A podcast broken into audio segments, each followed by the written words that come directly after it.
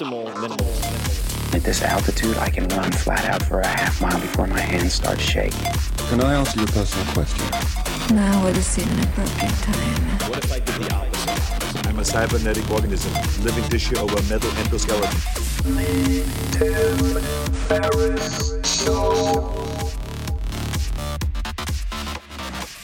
This episode is brought to you by Athletic Greens. I get asked all the time what I would take if I could only take one supplement. The answer is invariably athletic greens. I view it as all in one nutritional insurance. I recommended it, in fact, in the four hour body. This is more than 10 years ago, and I did not get paid to do so. With approximately 75 vitamins, minerals, and whole food sourced ingredients, you'd be very hard pressed to find a more nutrient dense and comprehensive formula on the market. It has multivitamins, multi mineral greens complex, probiotics and prebiotics for gut health, an immunity formula, digestive enzymes, adaptogens, and much more. I usually take it once or twice a day just to make sure I've covered my bases if I missed anything I'm not aware of. Of course, I focus on nutrient dense meals to begin with. That's the basis.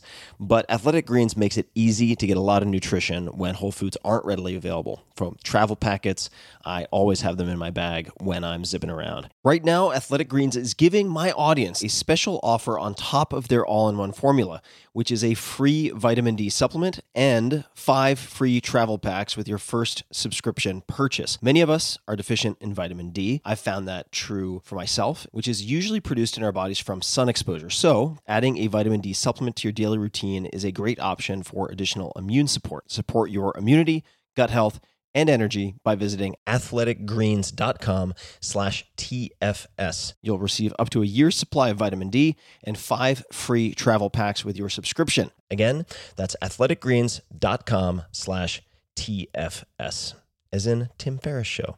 athleticgreens.com slash TFS.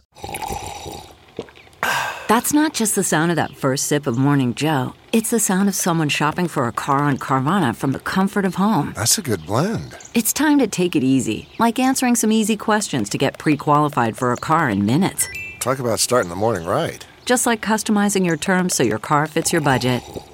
Mm-mm-mm. Visit Carvana.com or download the app to experience car shopping the way it should be convenient, comfortable. Ah. Hello, ladies and gentlemen. This is Tim Ferriss, and welcome to another episode of The Tim Ferriss Show. I am so giddy, so excited about this episode. and it is one in a series of close to 300 episodes now, where each time around I try to deconstruct a world class performer and share with you the stories, the habits, routines, beliefs, negotiating skills in this particular case that you can test and apply in your own lives. These are the skill sets that help each of these interviewees become the best at what they do. And our guest today is none other than the one and only Sir Richard Branson, at Richard Branson in pretty much everything. He's uh, Richard Branson on Twitter, Richard Branson on Facebook, R. Branson on LinkedIn. And if you don't know who he is, Richard Branson is the founder and chairman of the Virgin Group. He is a world famous entrepreneur, adventurer, activist, and certainly business icon. He's launched a dozen billion dollar businesses and hundreds of other companies. The origins are crazy. The later stories are even crazier. And his new autobiography, Finding My Virginity, and I have a, I have a long history with Richard's books, which we get into in this episode. But his new autobio, Finding My Virginity, shares the candid details of a lifetime of triumphs and failures, both of which have been very spectacular and provides an intimate look at his quest to push boundaries, break rules, and seek new frontiers. This episode was recorded as he was bouncing around the globe and primarily in Marrakesh or Marrakech, depending on how you want to pronounce it, Morocco. So the music you hear in the background is due to that. We worked very hard to get this scheduled. I loved this conversation. I've heard a lot of conversations with Richard before, including in person. I think this one really delivers the goods. We covered a lot and got into a lot of details, talked about many things I'd never heard him talk about before, including his thoughts on clean meat. If you don't know what that means, we'll get into it. Blockchain, cryptocurrency, how he's coped with dyslexia, and how his parents helped make him resilient. The behind the scenes stories of deal making, PR stunts, big wins, and uh, in some cases, big losses. The habits and life decisions he's used to maintain high energy levels for decades now. How he caps or limits downside risk, even though he's perceived as a risk taker. How and why he takes, say, regular one to two months, sometimes longer, breaks from alcohol. Favorite books, lessons learned from Nelson Mandela, and many others, and much, much more. We cover a ton. I was really nervous about this episode for a host of reasons and could not be happier with how it turned out. So I hope you enjoy it as much as I enjoyed it, and definitely find Finding My Virginity at all fine booksellers. You can check it out. Uh, I'm certainly going to be digging in myself. And without further ado, please enjoy my extremely wide ranging conversation with Sir Richard Branson. Richard, welcome to the show. Thank you very much. Uh, nice to talk to you. I have been looking forward to this conversation for more than 20 years. and all right, well, that, that's that, that's that's a lot to live up to. yeah. It is a lot to live um, up to. But, uh, anyway, congr- congratulations on all you've you've achieved as well. So, thank you. Uh, no, I appreciate it. We've uh, we've bumped into each other here and then, uh, different points around the world, but uh, I've always wanted to sit down and very selfishly ask you a lot of questions ever since I bought your first autobiography, uh, Losing My Virginity, and have carried it with me since college through starting all of my businesses since. I thought we could just begin, I suppose, with current events. I've been following you around the planet to have this conversation, which I'm thrilled that we're able to have because you've gone through some pretty extenuating circumstances recently. Could you describe for us? I saw your Instagram post, for instance, about retreating into the wine cellar under your uh, home or the main building, I suppose it was on Necker Island. Uh, where are you right now? And uh, could you describe what that experience was like? it's a strange thing to say, but I've, I've, I've had the privilege of being through four hurricanes before this one and uh, about one every 10, 10, years in the Caribbean.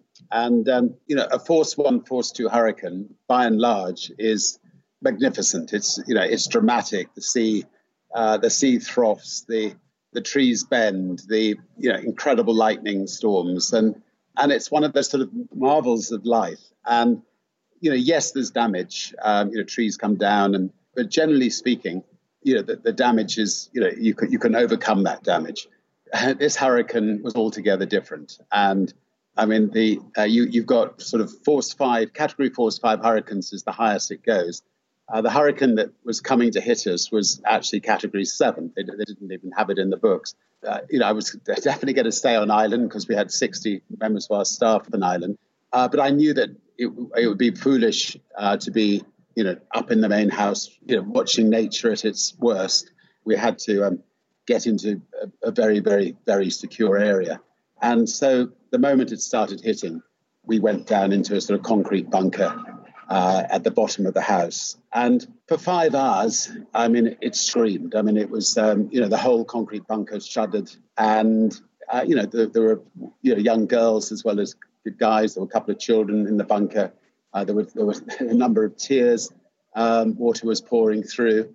Um, uh, but I don't think any of us feared for our lives. We knew that we were in a in a strong area. Um, we we felt for uh, 600 flamingos on the lake. We we we felt for the lemurs that that were still outside. We we felt for the people uh, of the rest of the Caribbean and the British Virgin Islands who lived in you know wooden shacks and uh, and buildings that were, were nothing as strong as strong. And then equally, suddenly it stopped. I mean, it was suddenly there was a complete hush outside.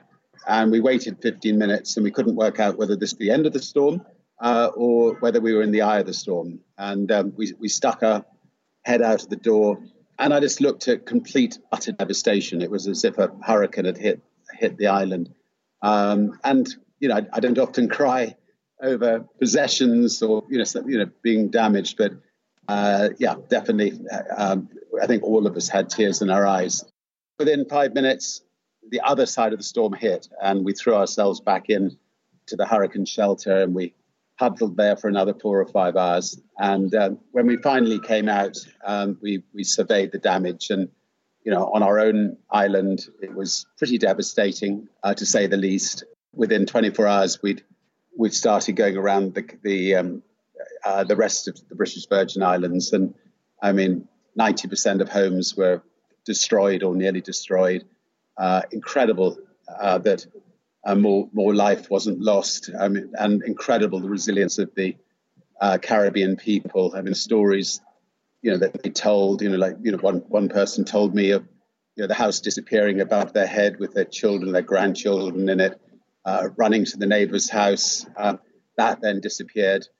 You know, running into a wall. The wall started collapsing, and they ended up, with the whole family, in a cesspit up to their knees in in shit, and, and but they survived it. And uh, you know, there's a 30, it was a 13 year old girl who within three days was uh, set up a, a, a makeshift school uh, um, outside teaching kids younger than her. And um, so anyway, very resilient people. And and you know, the last couple last month I've just spent trying to work out ways of seeing whether the whole of the Caribbean, but the whole of the British Virgin Islands um, can come back better and stronger. And um, uh, and you know cleaner and you know see if we can get some positive things that come out of what's obviously been um, you know been um, a sad event. So I'd love to dig into your, I suppose we could call it familiarity with.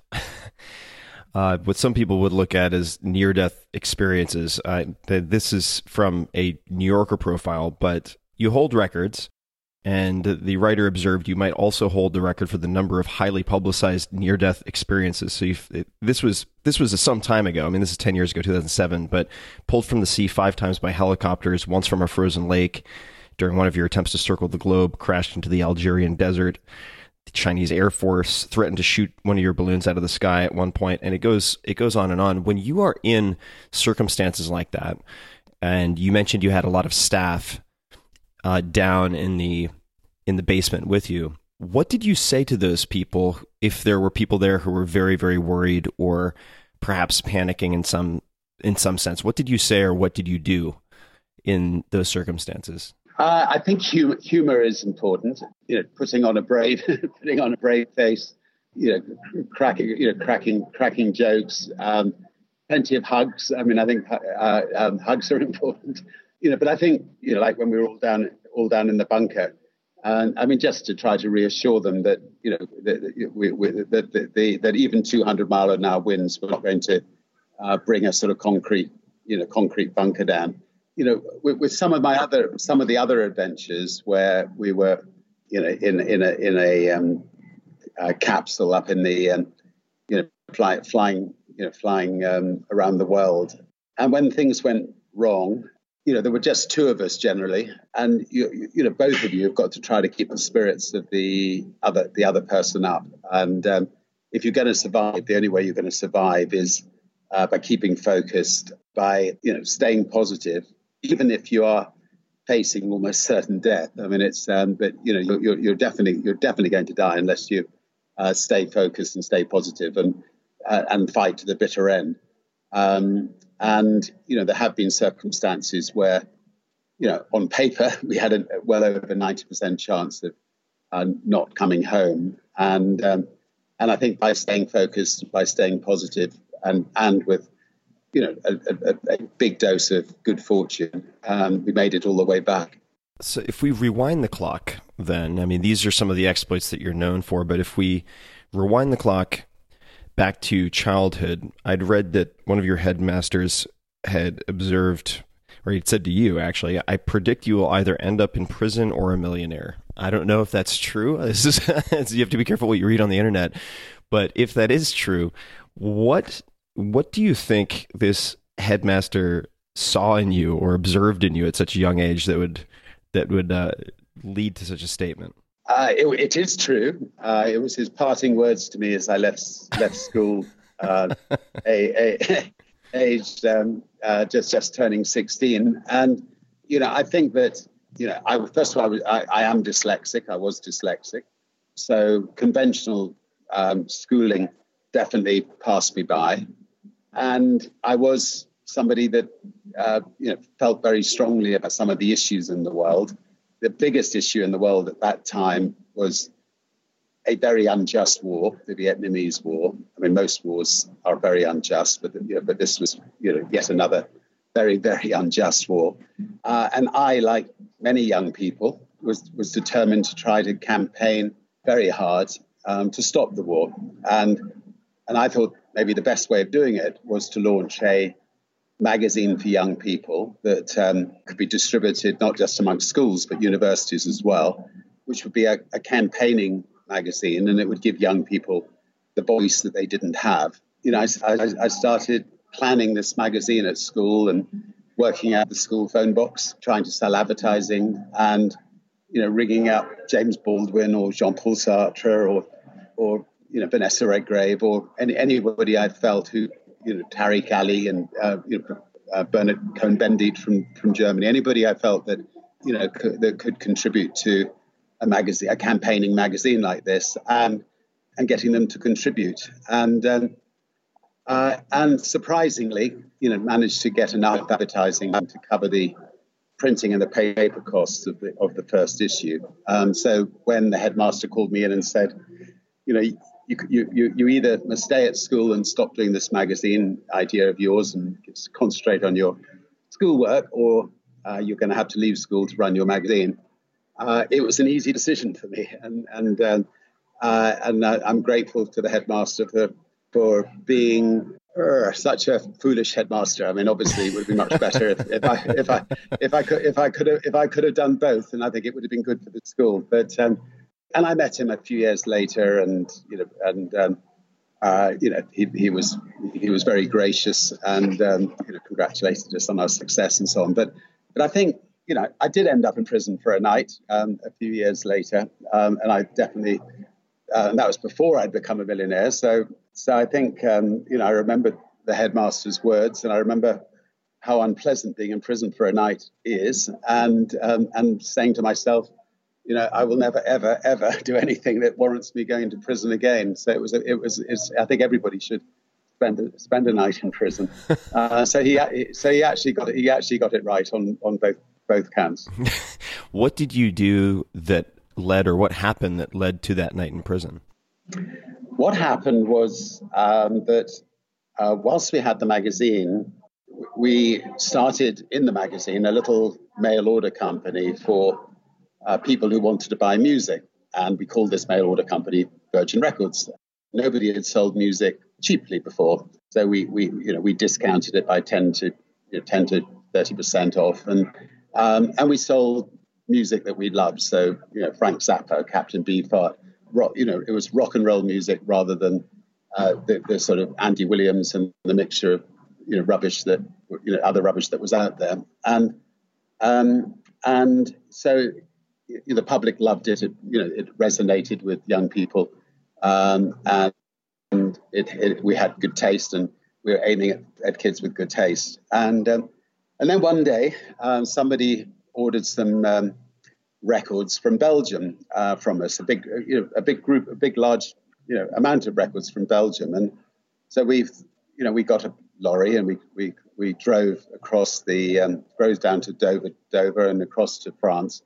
And when we got to France, they said, um, "Where are you taking? Where are you selling these records?" And we said, "In in Belgium." And they said, "Well, you're not allowed to come through France and sell them in Belgium without a carnet, which means that you're not going to leave them in France. Um, so you're going to have to go back to England. And as we were driving back to England, we realized that we had all these pieces of paper signed that said that we'd exported them. And now, if we could sell them in England, we wouldn't have to pay the 35% tax. Um, uh, so foolishly, we sold them in England. And you know what we didn't realize was that there were other bigger retail chains doing something very similar in a, a, much more professional way. And there was a, you know, a group of customs and excise people who uh, were investigating this um, this idea. And anyway, so uh, we got busted, and Uh, fortunately, didn't get a criminal record because you know they, they said you can you can you can pay the fine off over three years, and as long as you pay the fine off, you won't get a criminal record. And um, and actually, it spurred on the opening of you know we had to open thirty or forty uh, record stores in order to pay off Richard's fine and keep myself out of prison. And uh, so, uh, very very grateful to, to, Customs and Excise for um, giving us that incentive. What did your parents say to you at that time when you got in trouble and ended up in jail? And, and how old were you at, at the time, if you could place us?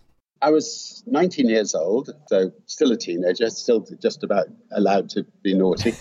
I remember I was in, in Dover Magistrates Court, and the judge said he wanted, you know, ten thousand pounds bail, and and I said, you know, look, there's no way I can afford ten thousand pounds bail, and so he said, well, you know, I'm, I'm sorry, but you'll have to go to prison and wait, wait and, and await the trial then. And my mother stood up and said, well, what what what what about if I pledge the family home? Um, would you would, would that would that be all right? And the judge was good enough to you know, say that that would be fine if you pledge the family house. You, you, you, that would be fine. So I gave my mother a very, very big hug.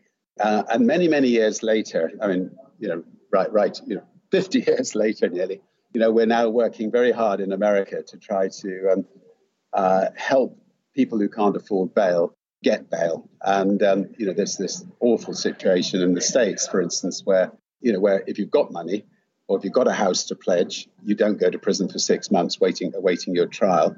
But if you're if you're a poor, often black, uh, in, you know, um, you end up languishing in prison for a few months while waiting for your trial, even although you can be completely innocent. So, uh, so, so, obviously, lots of personal experiences come back and and, and uh, have influenced my life later on. Well, I, would like to talk about influence. You mentioned your mother, and in preparing for this conversation, I took a, a, closer look at your mom, and I have to say, what I was going to do is not mention the last name and read this description. But your so your mom also wrote a book called "Mums of the Word: The High Flying Adventures of Eve Branson." I just have to read a few lines here to give people some context. A classically trained ballet dancer, she appeared in racy West End productions, disguised herself as a boy to take glider lessons, enlisted in the Women's Royal Navy Service, and then embarked on a series of harrowing adventures as a star girl, air hostess on the ill-fated British South American Airways. And it goes on and on. This seems to potentially explain a lot. Uh, and I was I was curious to know uh, specifically when you were a kid struggling with dyslexia, and I'm not sure if it was even properly diagnosed at the time, but how did your your mom uh, respond to that? What did she tell you when you were having trouble with school or having trouble reading? How, how did your parents or your mother help you navigate that? What what was the experience like?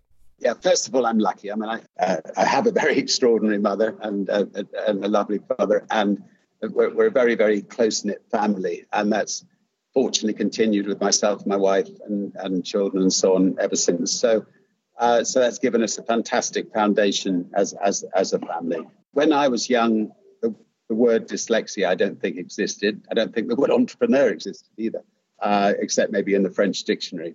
And so they, you know, so it was just assumed that I was thick, and you know, they they just got used to, you know, these dreadful marks that came back on on um, you know my maths paper or my English paper and so on, uh, and um, uh, and and I think that made it that much easier when I actually said you know, that I want to leave school. Um, you know, age 15. Uh, I think although that my dad walked me around the garden, you know, three times instead of just once. Um, you know, by the end of the walk, um, I remember him saying, you know, look, at least you know what you want to do. At 15, I didn't know what I wanted to do when I was 22 it, I, I, respect you for, for that and go give it a go. And if it doesn't work out, we'll try to help you get an ed, you know, a, a, formal education again. You know, my mother, you know, she, you know, her whole approach in bringing up her children was one where she would she would have been arrested today. In those days, she could get away with it. So, you know, uh, you know, at age four or five, she would, you know, shove me out of the car, you know, two or three miles from grandmother's house and tell me to make my own way there. She would you know, put me on a bicycle age seven or eight and tell me to ride, you know, 300 miles in the pouring rain, uh, again, to grandmother's house. and her attitude was, you know, if we survived, you know, would be the stronger for it. She wouldn't allow us to watch television, for instance. We had to get out there and do things. And, um, uh, and you know, so she would push us out of out of the house and you know tell us to come back in the evening and you know and um, you know get out there, go and climb trees, rescue cats, you know, um, and um, I'll see you see you tonight. So you know, we lived in the countryside, and um, you know, it was a it, you know it was a it was a fun a fun upbringing. Um, and um, very, but a very loving upbringing. I mean, it may not sound like it. She wasn't actually trying to kill us. he did love us as well. but, um, What uh, what would she say to you? One, for instance, it's raining out. You're in the car. Would she give you any warning? And what, what would she say to you if it, if it was raining and she wanted you to get out and, and ride a bike home in the pouring rain? Was there any uh, any kind of lead up, any less any lesson that she would impart before that? I'm just thinking. I don't have any kids myself, but I think about parenting a lot. What what can you replay for us just one of those scenes so we we know how it was presented to you? I think the getting out of the the pushing us out of the car was most likely. I was most likely having a little debate with my younger sister and and and so it wasn't really yeah this is this is going to be a life lesson. It was more um, you know shoving the shoving shoving the brakes on, pushing us out of the car, slamming the door, and then driving off. Um, so yeah, we, we, as I say, we did survive. And I mean, I, I remember distinctly when I was five on that, that, that very occasion, walking across the fields. And um, I was young enough to decide I wanted to get my own back on her. And, um, uh, and I saw a farmhouse and I walked very slowly towards the farmhouse. Um, so I wasn't too worried because I, I, I could see the lights of a farmhouse. But I was damned if I was going to do it quickly because I, I, thought she's she's going to have she's going to have to suffer this time, and she did suffer, and and and and um, I don't think she has readily pushed me out of the car every day. um, but uh, anyway, no, it's fun. I mean, I've just you know my mum's 90, 94 now, and I've just um, I've just saw her a few minutes ago, and she she will never stop. I mean, she's got an idea a minute, and you know we've always had to run to, to keep up with her, and uh, you know, put the two of us together, it's a dangerous, dangerous combination. so I, I think that many people have the impression of you as a fly by the seat of the pants entrepreneur who throws caution to the wind and bets the farm on many, many things. And uh, what I'd love to talk about is maybe the the alternative to that or the complement to that we don't have to do either or which is risk mitigation. Because the the more i look at what you've done in many cases not all cases but in many cases you seem like a master at mitigating risk and capping the downside. So i was, I was hoping maybe you could talk about i believe it was uh, I think you were en route, if you could clarify for me, to BVI, and uh, there was a flight canceled in Puerto mm-hmm. Rico. But how you actually ended up in the uh, airline business? Uh, because I, I, I, find it such an illustrative and helpful story. If you wouldn't mind telling people a little bit about the origins.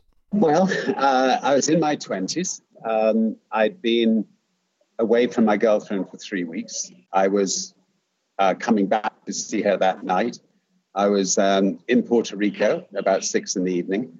I was heading to the Virgin Islands, and um, American Airlines announced that they were going to move the flight to the next morning because they didn't have enough passengers. And I was damned if I was going to wait to the next morning. My girlfriend hadn't seen me for three weeks, and I hadn't seen her for three weeks, so I was determined to get there that night. So I went to the back of the airport, hoping that my credit card wouldn't bounce. I, I rented a plane. I borrowed a blackboard. And as a joke, I wrote Virgin Airlines one way, $29 or $39 to the uh, British Virgin Islands. And I went out amongst all the people who'd been bumped and I filled up my first plane. And as we arrived in the BVI, you know, about eight or nine o'clock that night, one of the passengers you know, tapped me on the shoulder and said, um, you know, sharpen up the service a bit, Richard, and you could be in the airline business. And um, so, um, so that it got me thinking. You know, airlines do bump people. Uh, you know, most airlines, you know, uh, don't look after people. you know, the, the staff generally don't smile. The food was dreadful. I mean, and so the next morning I was on Necker Island and, and I rang up Boeing and I asked to talk to the sales department. And, and a wonderful man who I got to know, very well over the called R.J. Wilson answered the phone. And um, the call went roughly like this. I said, um, my, you know, my name is Richard Branson, and um, I'm interested in buying a second-hand 747. And R.J. Wilson said, well, you know, would you mind telling me, you know, what you do? I said, I'm in the record business. I've got the Rolling Stones, I've got the Sex Pistols, I've got Janet Jackson, and you know, lots of wonderful artists. And I could sort of feel that he was, you know, like um, feeling that I was slightly wasting his time. And um, but he said, um, "And you're you're based in England?" I said, uh, uh, "Well, our, our companies are based in England." And so he carried on talking, but and, and, and subsequently I learned that he carried on talking because they were so fed up with British Airways always legging legging it over them because they had no competition. And they thought, you know, in the back of his head, mind, he was thinking maybe, maybe that you know by having a competitor to British Airways, they'd be able to have a bit more leverage. So so he said, um, look, I'll tell you what, I'll, I'll come and see you. Uh, you know, we do happen to have one second-hand 747, but with a name like Virgin, um, I really feel you should change the name. With a name like Virgin, people will think you're not going to go the whole way. Um, so I, I, I, um, uh, I said, well, I'll, I'll, I'll, I'll, thank you for your advice, and I'll, I'll think, I'll think about that. So I then, you know, talked to my fellow record company team, and and they went into complete panic mode. I mean, you know, what on earth are we, uh, is Richard doing, thinking of taking us into the airline business? Uh, we, we have the most successful independent record label in the world. We're, you know, we, we, we, we just signed the Rolling Stones. We've got, you know, we're, we're, everything's going from strength to strength. Um, and, um, you know, he, he's putting every, he's going to put everything at risk by going into the airline business. And so what I said to them was, look, I promise that, you know, I'll, I'll, I'll only go into the airline business on one condition, and that is if I can persuade Boeing to let me hand the plane back at the end of the first year, i.e., you know, to protect the downside. So I knew that the worst that could happen would be, you know, maybe six months of the profits of Virgin Records we would lose if it didn't work out. And um, Boeing agreed to it. And you know, when the end of the first year came, instead of handing the plane back, people loved Virgin Atlantic, and you know, we had a, you know, you know, people flocked to and we had a spirit about it, which is very different from British Airways. We ended up buying a couple more seven, second-hand 747s from Boeing, and uh, and then, you know, over the years since, we bought uh, some hundreds of planes from, you know, uh, for the three or four different airlines we set up over the years from Boeing. So Jay Wilson certainly deserves some, a pat on the back at Boeing, I think. so, how did you convince RJ to agree to allow you to return the plane if things didn't work out?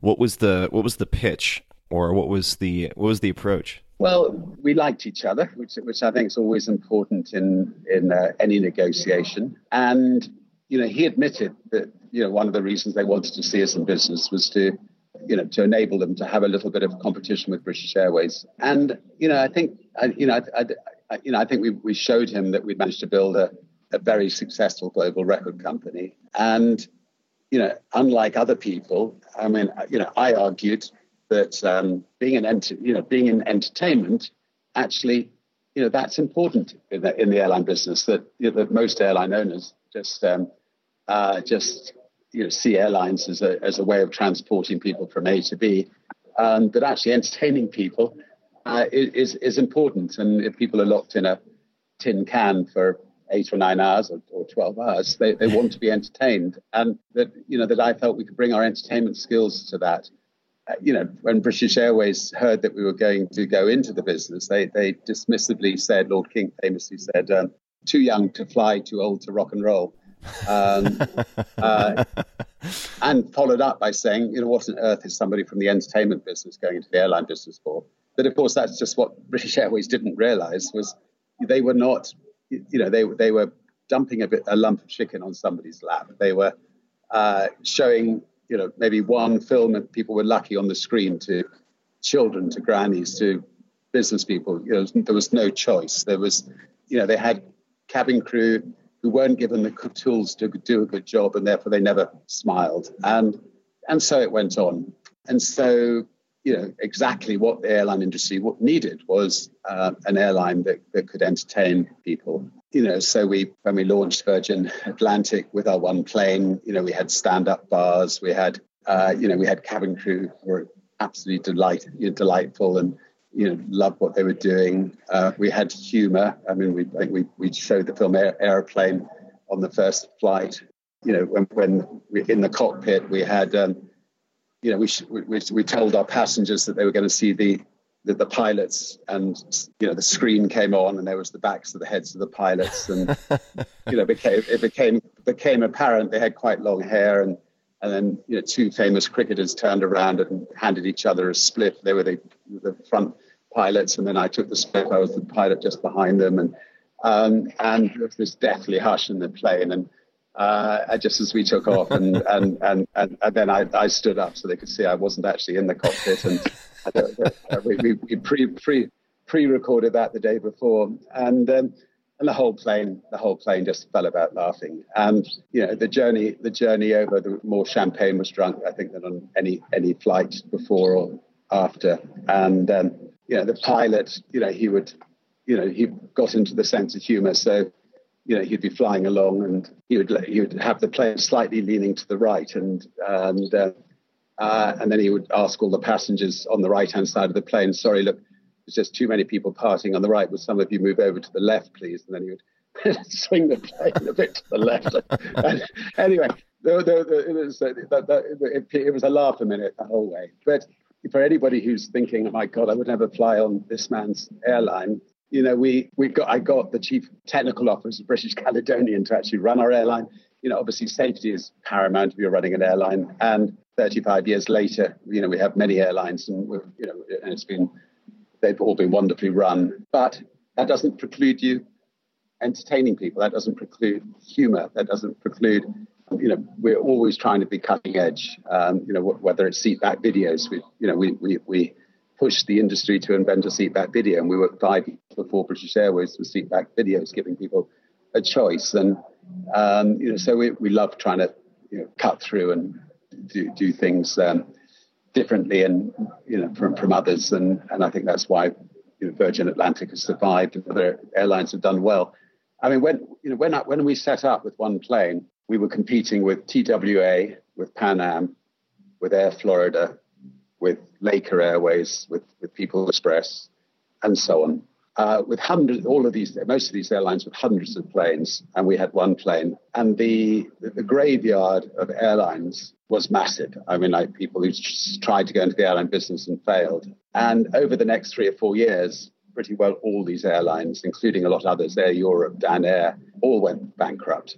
You know, and somehow this this little uh, uh, David versus you know, these Goliaths survived, you know, because you know because we offered a better product and and British Airways did not like it. I mean, they they were absolutely determined to um, drive us out of business, and and as they had driven out business, a lot of these other airlines, and um, they launched something called the Dirty Tricks campaign. I mean, it wasn't publicly known as the Dirty Tricks campaign in the early days because nobody knew it was going on. Um, but they you know, they set up behind closed doors a group of people who illegally tapped our computer information and they would ring our passengers. They would pretend, for instance, to be from Virgin, and they would say, Very sorry, your flight has been delayed, but we can move you on to a British Airways flight. Or people going into nightclubs that we owned in London. Uh, we had a big gay nightclub called Heaven, and they would rustle through the uh, rustle through the uh, the bins outside and try to find needles or anything that, that would um, uh, look like maybe drugs would be taken in the club, and then they would you know, leak the stories to the news of the world, um, Rupert Murdoch's papers, and uh, try to damage us that way. Or they would have people going through my own rubbish bins, uh, which they got caught doing, uh, and um, journalist rubbish bins that, you know, that, that, that, we maybe um, had talked to, or and, and, they would try to spread stories about our finances and um, and in, in, the end, we decided to take them to court.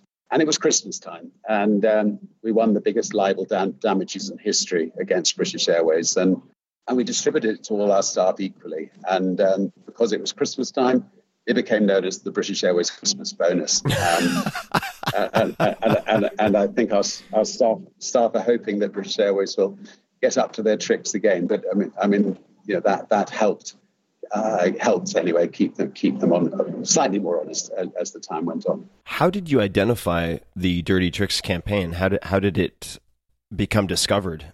It was generally speaking British Airways staff that came to us. Um, I mean, particularly one one particular individual who actually worked in the, the locked behind the locked doors, tapping our computer information, uh, who felt very uncomfortable about it. You know, and and others. I mean, you know, for instance, they were they were they had a teams of people in New York who were going up to our passengers. They got out of their limousines to board a Virgin plane. Uh, again, saying, "I'm sorry, but the Virgin plane has been delayed or has a problem."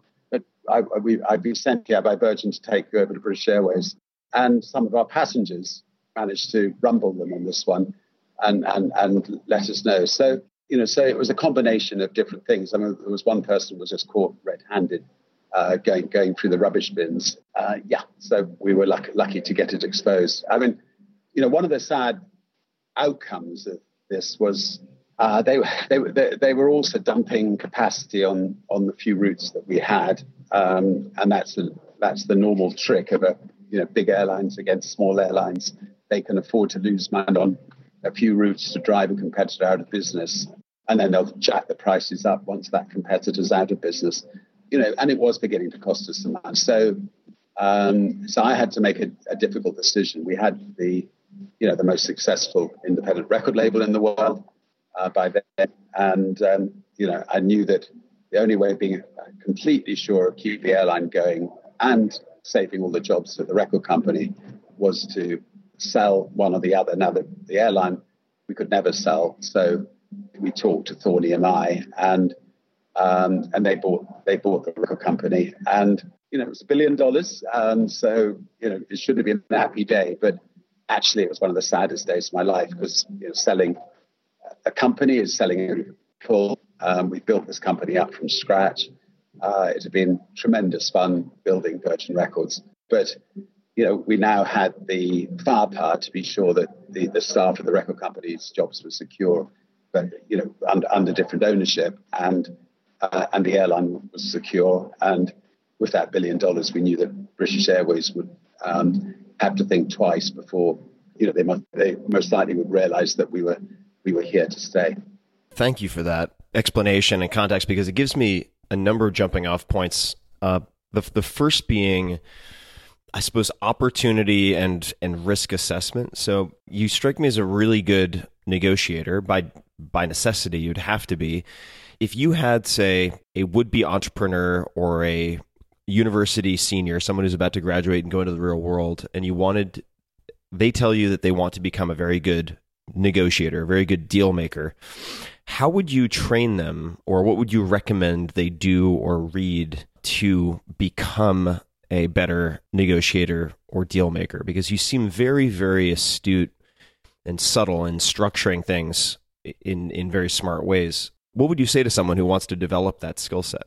I'm sure that there must be ways of being taught it, but in my opinion, nothing beats um, beats you know personal experience. You know, my education was you know being thrown into the jungle, being thrown into the real world, age 15 or 16, and having to survive. Uh, and it was an incredible education. And you know, I, I learned about everything in, in life. You know. Um, you know, I traveled a lot. I met met people all over the world. I, you know, I had to you know do a lot of different negotiations. You know, I think as I've got older, I've realised the that the one of the most important things about a negotiation is striking a deal that that is uh, fair to both sides. I also realized as I get older that you're always going to come across the same people time and time again in life. And so your reputation is everything. You know, in my new book, Finding My Virginity, I talk about our dealings with Delta and how you know the, they they felt that they'd legged us over on in, in, in, a clause in a contract and how they they they came to us to rectify it. And you know this that that's something I'll never forget. In, and most likely will will be you know partners with Delta for the rest of my life because of that you know that you know that that kind of that kind of approach. Um, you know so I think you know if you if you realize that your reputation is all you have and your personal reputation, the reputation of your brand, then you've got to uh, make sure that you're, you're, you're negotiating a deal that, that you're not going to be unhappy with and, and that uh, and you think of all the things that could potentially go wrong and how you can get out of it if something goes wrong. But equally important is you know is trying to trying to strike a, a fair balance with the people you're negotiating with. And when uh, when we're looking internally, you mentioned how your teammates at the record company thought you were crazy when you brought up the airline. Are there any business ideas that you're glad your coworkers or team have prevented you from doing? As you know, my nickname is Doctor Yes, and Right. um, you know I, I, I have books like Screw It, Just Do It, and I think to be honest, if I want to do something, one one of the advantages of owning the company is I can normally ultimately get away with it. I mean, I'll try obviously to carry carry people with me, but um, and I and I'm sure there've been one or two things which I where I have bullied uh, bullied the process through where I've regretted, well, not regretted. I've never regretted anything, but where where uh, perhaps uh, I should have listened more to others. But um, I can't think of anything that uh, you know where they persuaded me not to do it. I think most likely, you know, when it comes to a decision about whether to do something or not, I'm, I'm like to think of myself as a benevolent dictator.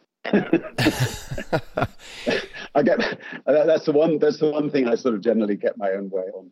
We look, we would never have gone into space travel. We'll come to that, I'm sure, later on in this talk. You know, unless I was willing to to do to do things against the against the sensible, you know, what would you know on paper be sensible advice of my uh, fellow directors. We will definitely get to, to space travel. What I'm curious about, uh, because it, it seems if I look at many of the businesses that you've started, the positioning is often against a particular incumbent. In the case of, say, airlines, for instance, that seems to be a common element in a lot of the company or, or product launches. And I want to connect that with so just some of your well-known adventures, and you'll see where this is going in a second. I mean, you've driven a tank down Fifth Avenue, crossed the English Channel in an amphibious car, took a 407-foot jump off the Palms Casino Resort in Las Vegas, uh, gone from Morocco to Hawaii in a hot air balloon. Y- You you are very very adept at PR stunts, getting attention for the things that you do and the companies that you do is are there any particular best practices or a playbook that you have found to be very or principles for that matter helpful with the launching of a, a new company uh, or product I don't think so. I mean, I'm a great believer in trying. If, if, if your team work really hard to to launch a new business with you or for you, the least I think I can do is is make a fool of myself. Make sure that uh, that new business ends up on the front pages of the newspapers rather than an anecdote on the pages of the newspapers. So if that means having to use myself to you know, put the new company on the map, I will do so. And I will try to do it in a way that makes people smile and that that doesn't horribly backfire on me. It's not, occasionally it has backfired, you know. And I suppose it's like being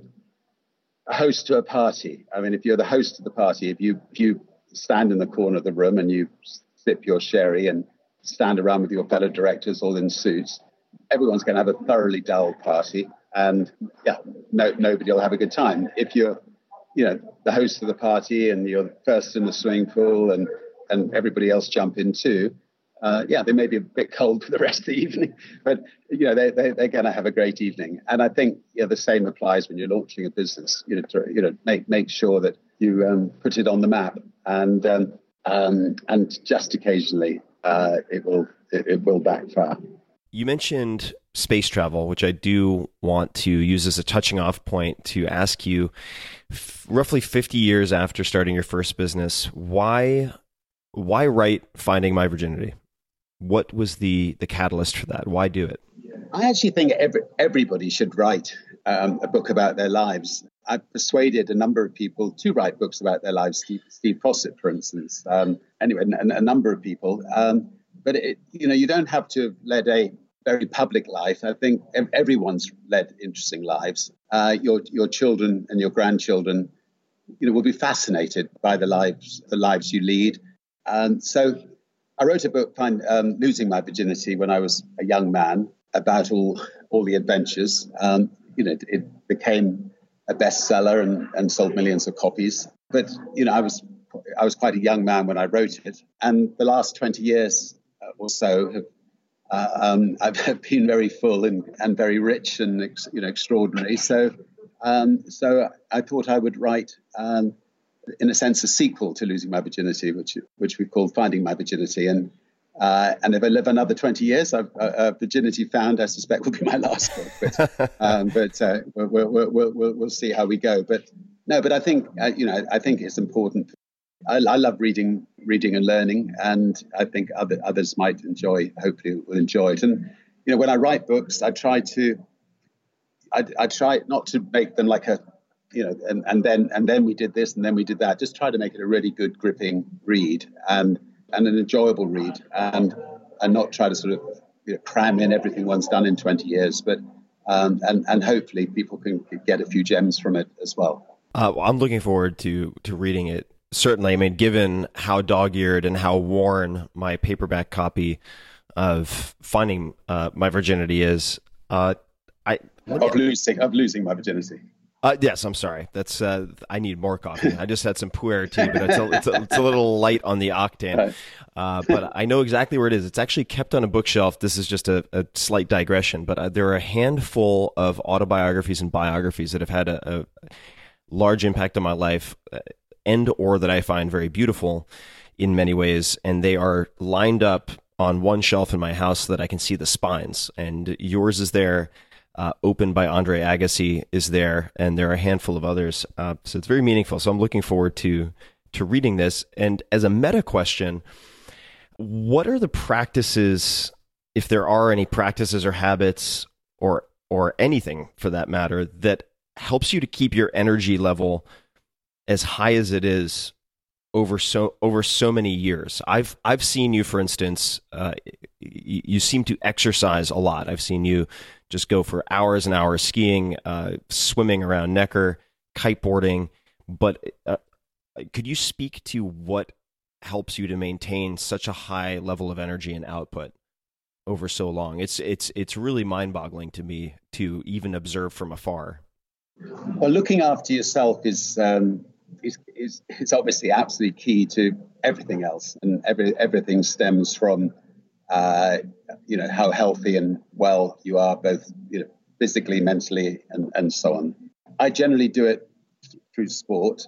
i have been very lucky that for many years I've lived on an island, and so I can get up early in the morning. I'll, I'll play a very hard game of singles tennis against somebody who's better than me. Uh, I'll then go kite surfing, uh, maybe go surfing, and then have breakfast, and, and, and the day begins. And, and I'll repeat that um, most likely later on in the day, um, and you know maybe swim around the island as well.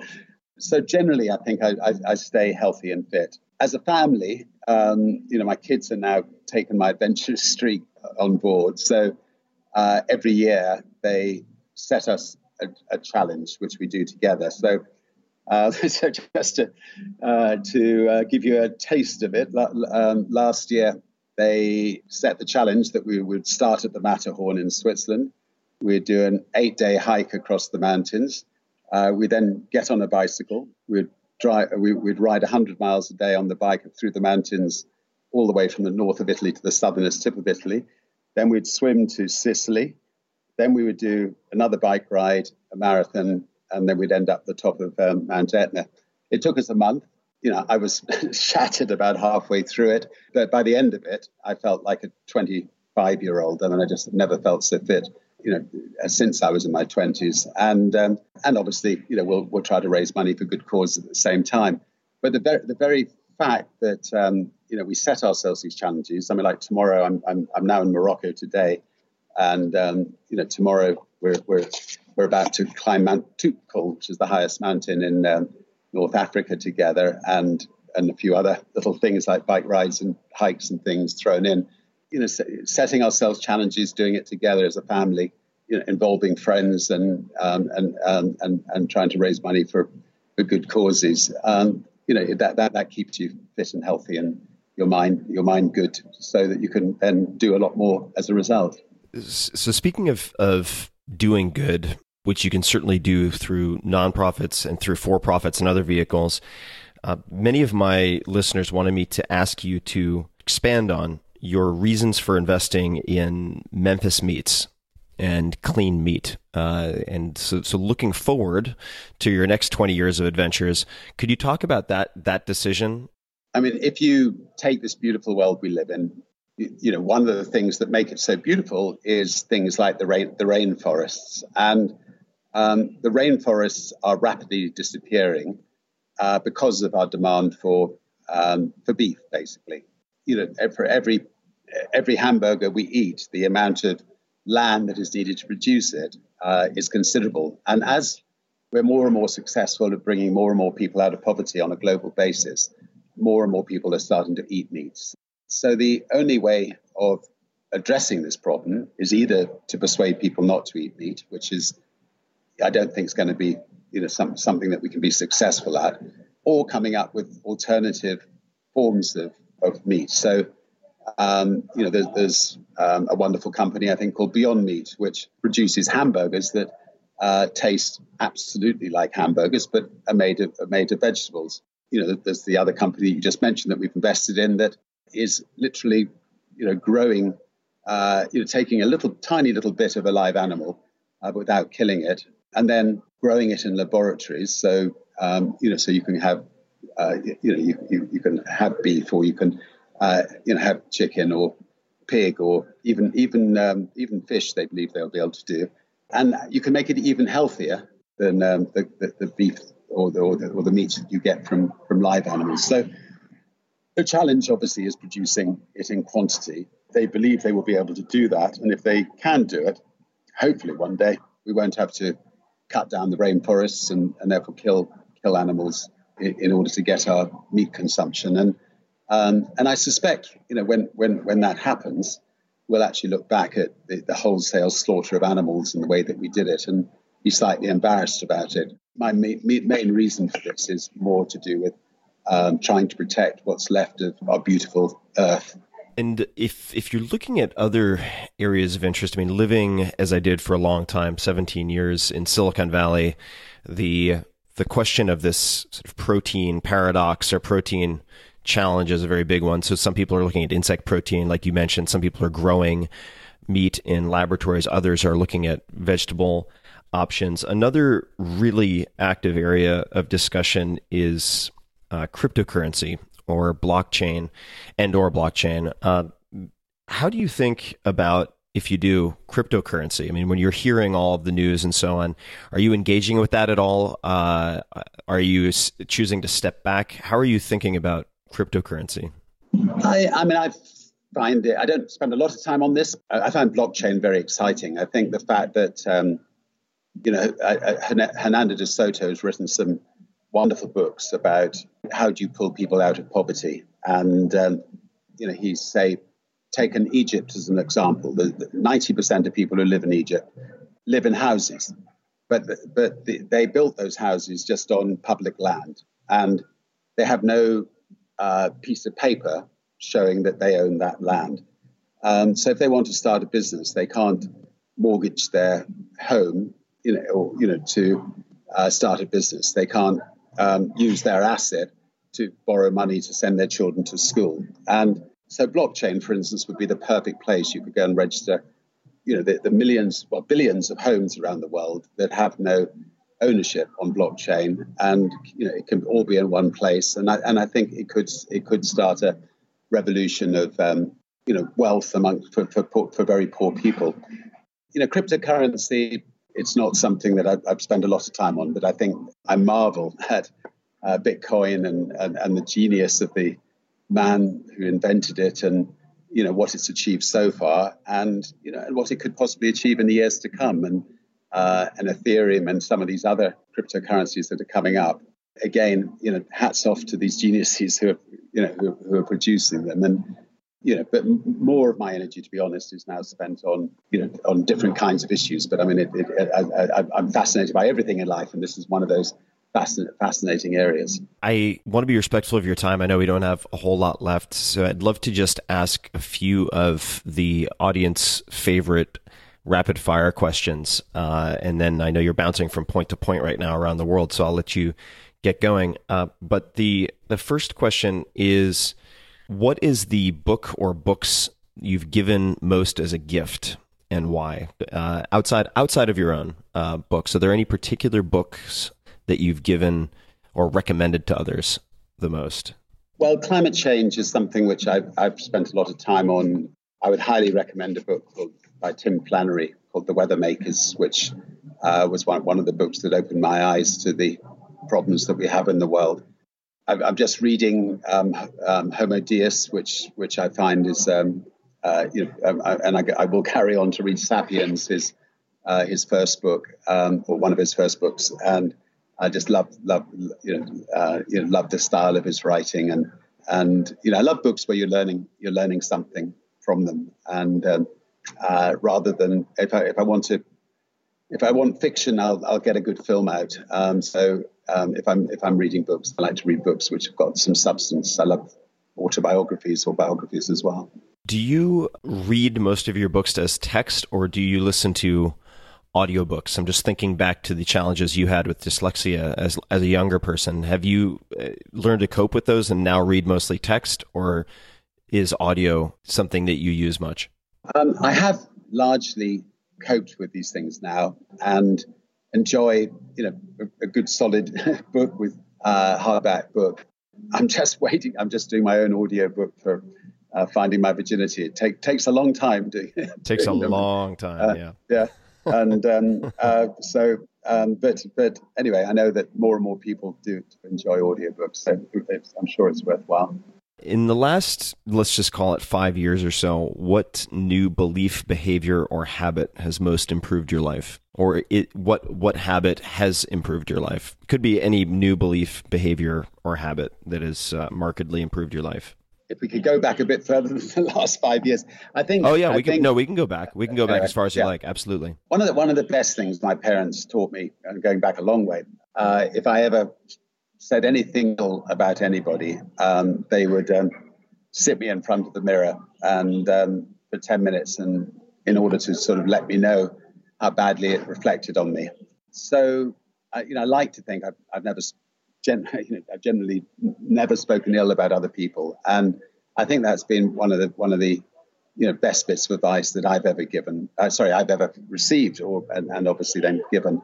Archbishop Tutu, who uh, chaired the Elders, which is an organisation that we've run for for ten years now. Um, uh, you know, he was the epitome of forgiveness with the Truth and Reconciliation Commission in South Africa um, when um, Nelson Mandela, you know, took over power. And um, you know, I think just you know, people, nations, you know, it, it should try. We should all try to run based on that philosophy. Um, and I think we're, we're, the world would be a happier place if that if that happened. You, you mentioned Nelson Mandela. This is clearly not one of my uh, stock rapid fire questions, but uh, I've I've heard you refer to Nelson as a mentor. Uh, are there any key lessons or takeaways or memorable sentences or anything that come to mind when you think of your interactions with Nelson Mandela? Well, you know, I was lucky enough to um, get to know him very well over the years, even to the extent that uh, on July the 18th, we shared a birthday and, and he would ring me every single birthday to wish me a happy birthday. And, you know, I remember, yeah, the sadness when I didn't get that call not so many years ago you know, he had an absolute joy for life. And, um, you know, he would dance, he would smile, he would embrace everybody. But he had a, a tough side to him as well. And um, I remember one lunch I had with him early on in our relationship where, um, you know, I'd been warned that he was always trying to uh, extract money uh, for, for good causes. So, you know, we had the first course, then we had the second course, then we had the pudding and we were onto the coffee and I thought, my God, I've got away with it. And, um, and, and, and, then, and then he turns to me and says, ah, Richard, um, last week I had lunch with Bill Gates and uh, he gave me $50 million for such and such a course. And uh, anyway, so he did not miss an opportunity. Yeah. yeah I mean, he, I, I, I have, I've not, apart from maybe Archbishop Tutu, I've, I've really never met and haven't met anybody as extraordinary in my lifetime as him when you yourself feel, and uh, maybe you don't feel this, but uh, I'll, I'll, assume for the moment that you do, Uh, when you've felt overwhelmed or un- unfocused, uh, or if you feel like you've temporarily lost your focus, what do you do? Or what have you found to help? Uh, you know, what questions do you ask yourself? Is there, in in those cases, what have you done historically that is that has been helpful? You know, I personally believe that the majority of people who have down moments in their lives, they can they, they can actually trace it back quite often to alcohol. You know, so the, uh, perhaps the only days of my life that I feel lethargic is, you know, if instead of having you know two glasses at night time, I had five or six. And if I find that's happened, you know, on more than one or two occasions, I then give up uh, completely for, you know, a month or two, and uh, and feel absolutely fantastic, of course, and realize that I'm never going to drink another t- touch of alcohol again until actually you do. And and um, you know, fortunately, I you know, you know, I'm so busy that I that I just can't afford to let myself down um, too often. But my guess is that um, you, for, the, for the vast majority of people, you know, if you can if you can be high on life and fit and healthy and uh, and you know if you if you do find that um, that something like alcohol is uh, is, is is just beginning to you're beginning to drift, to get, go a bit too far. Uh, you know, being high on life is just so wonderful. You know, so. a, fr- a, friend of mine, uh, entrepreneur named Matt Mullenweg, he's been on this podcast as well. He's the CEO of a company called Automattic, uh, which is behind WordPress, which powers around 37% of the internet right now.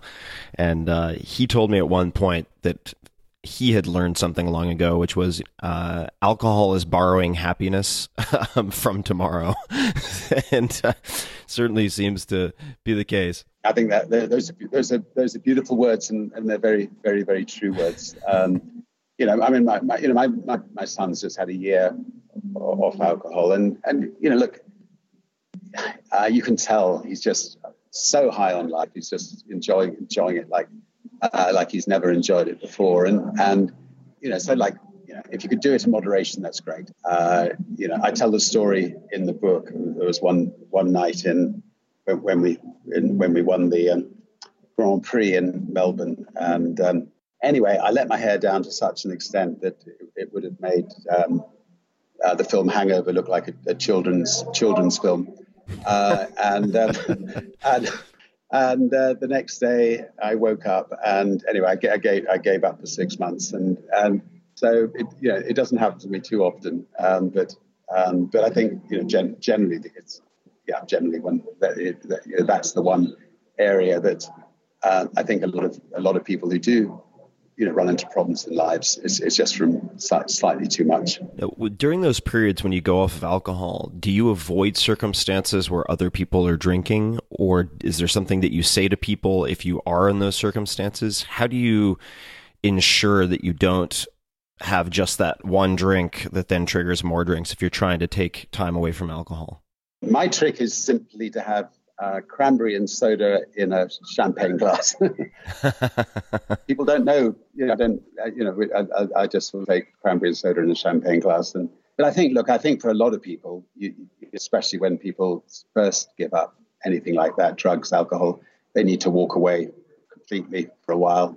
Fortunately, you know, I haven't got it. you know, I've never let myself get to that that, that stage. But you know, but I think that you know the best advice is, is to, you know, get, you know, get, get it, you know, just, you know, just say I, I, need to go to bed early tonight and, and walk, walk away. And otherwise it's very difficult, I think, for people to stick with it. Are you, are you, are you somebody who drinks or not, or not? Uh, I don't drink a whole lot. I do enjoy wine. Uh, yeah. Fortunately, I, I don't feel like I've had any uh, issues with alcohol, although genetically my family seems to have that predisposition. I certainly have a fair amount of alcoholism in my extended family. So I, do, I think about it quite a bit. I, I, can, I can tell that I think I have the potential to abuse it, but I haven't up to this point. I think that you and, you and I have such fascinating lives that, that um, you know, that, that, that is the best way of keeping you know keeping these sorts of things in check. You know, we just we want to we, we, every day is so interesting that um, you're just not going to want to waste waste a day by you know let, let, letting something like that take over your life. Right. No, definitely. And uh, just just two more questions for me. This is one uh, really intended just to give people a window into how you cope with some of the harder times. Uh, do you have a favorite failure of yours? And what I mean by that is, uh, how has a failure or an apparent failure set you up for later success? Are there any particular examples that come to mind? Yeah, I mean, I think on the um, uh, on the adventure side, um, you know, the first time we crossed the Atlantic and um, a boat, we were trying to break the record for the fastest crossing the, the Atlantic and getting the blue ribbon back, and um, you know, and we sank. And then the next day, we built a new another boat, and we we were successful. And the British people love people who are, are underdogs, and uh, and it taught me that actually, you know, failing and then being successful most likely was better than just going out there and being successful the first time round. I mean, the, the overcoming difficulties, uh, the public almost preferred than someone who's just successful the first time round. Maybe, maybe not so much in America, but in, in Britain anyway. I suppose the most notable business failure that we've ever had was taking on Coca Cola uh, with Virgin Cola. And for a while, it really looked like we were going to um, topple Coke and Pepsi. I mean, we were outselling them in the UK.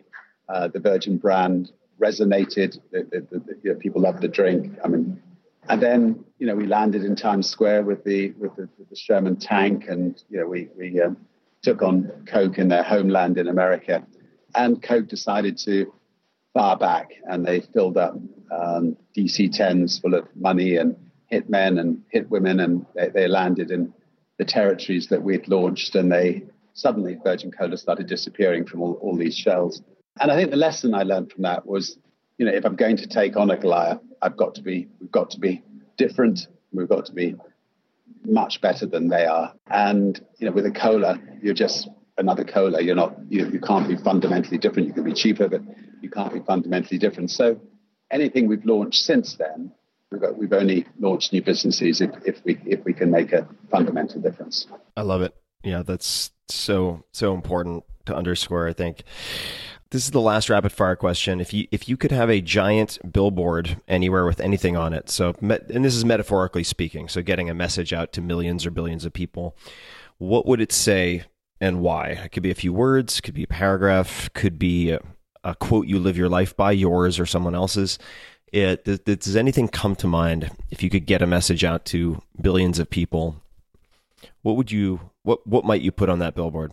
Trouble is, I think I, am going to sound like a a, a, um, a model um, on stage um, about, about, about the, need, the, need, to bring peace to peace to the world, uh, and and and therefore I will in, in, instead go back to be a businessman, which is you know I think just something like nothing ventured, nothing gained. I think I think that in life, if people uh, you know if people you know try things and uh, stick their neck out, they're going to have a lot more fun than than if they sit at home watching other people do it. And um, so, yeah, so I think that old that old quote, "Nothing ventured, nothing gained," is important. Having said that, you know, I've, I've um, you know I've been involved for ten years now in this wonderful group called the Elders, and um, and Nelson Mandela set it up, and it's now run by Kofi Annan. And I, and I really do believe that uh, in my, in our lifetime, I've seen so many unnecessary wars. I've seen the Vietnamese War, I've seen the Iraq War, the Libyan War, and these were all incredibly unjust wars, which have, you know, gone on to spawn awful things like ISIS and so on, which would not have happened uh, if it wasn't for actually the West uh, taking it upon themselves to interfere in other countries' business and, and killing and maiming thousands of people. And you know, we we we, we must make sure that we don't have any wars in the future. And I think it, it, it takes business people, uh, it takes society, it takes all of us to really make sure that our politicians never never take us down that path again. I mean, one of the saddest things I think about the invasion of Iraq was, you know, yes, there were thousands of people on the streets. There should have been hundreds and hundreds of thousands, just like uh, the Vietnamese War, to to stop such a foolish um, excursion. You know, all, all conflict should be able to be resolved by negotiation. And, you know, even if you don't get exactly what you want out of it, um, that is better than better than the, the, the than all, all, the bloodshed that flows from from conflict.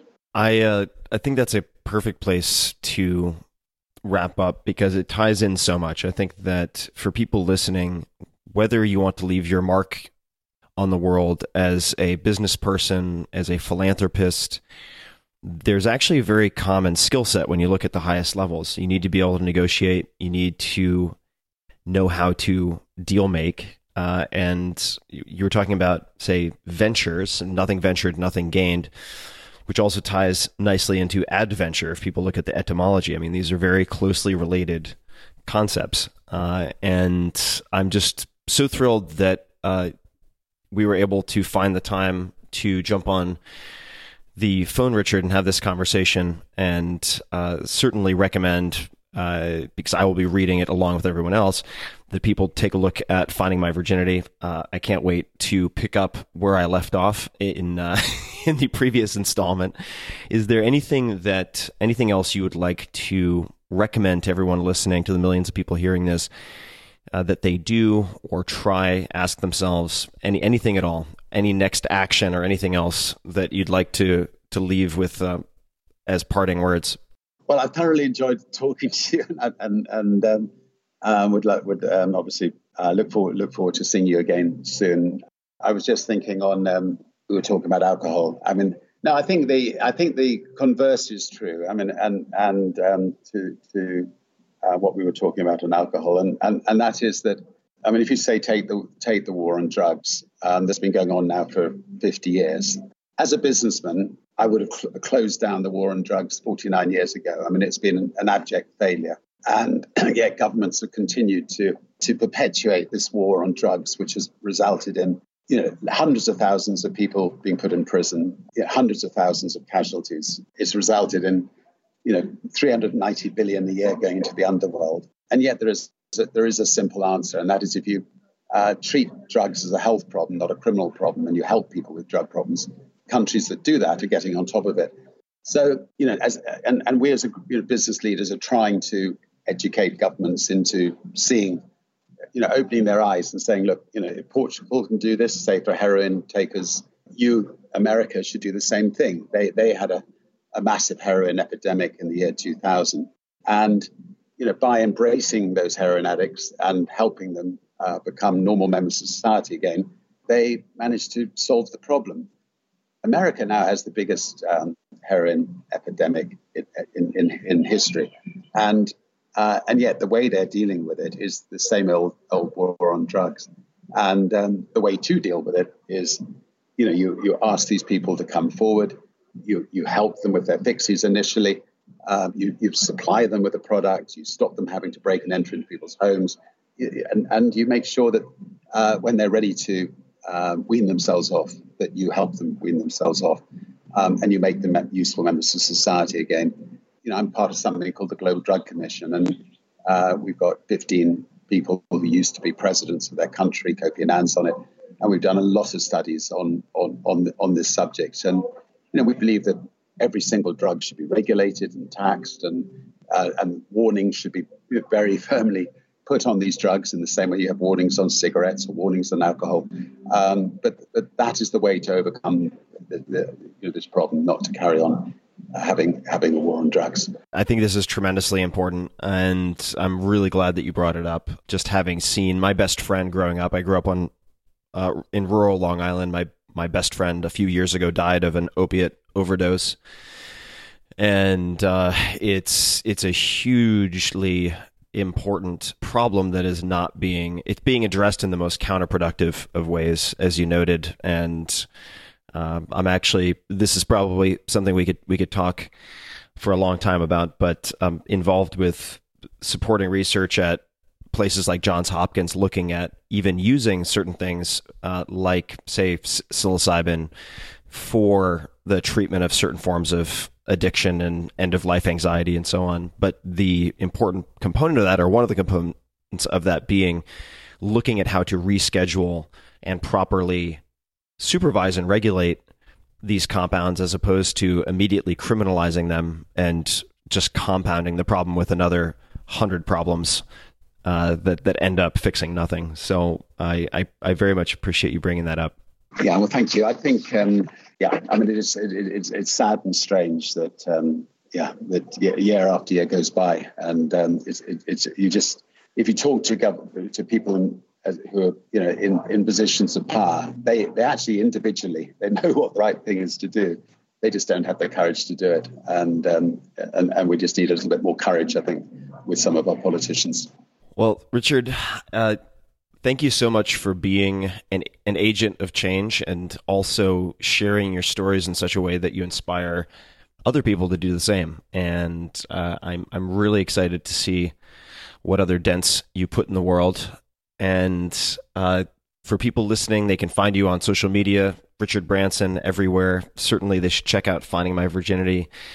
And uh, to people listening, I will link to everything, including the, the new book in the show notes at tim.blog forward slash podcast. And Richard, you have uh, so many projects and so many things to keep you high on life. So I will let you get back to it. But thank you so much for taking the time to chat today. Thanks so much, Tim. And once again, congratulations. Talk to you soon. All right. I'll talk to you soon. Thanks. Hey guys, this is Tim again. Just a few more things before you take off. Number one, this is Five Bullet Friday. Do you want to get a short email from me? Would you enjoy getting a short email from me every Friday that provides a little morsel of fun before the weekend? And Five Bullet Friday is a very short email where I share the coolest things I've found or that I've been pondering over the week. That could include favorite new albums that I've discovered, it could include gizmos and gadgets and all sorts of weird shit that I've somehow dug up in the uh, the world of the esoteric as I do. It could include favorite articles that I've read and that I've shared with my close friends, for instance. And it's very short. It's just a little tiny bite of goodness before you head off for the weekend. So if you want to receive that, check it out. Just go to 4hourworkweek.com. That's 4hourworkweek.com, all spelled out, and just drop in your email, and you will get the very next one. And if you sign up, I hope you enjoy it.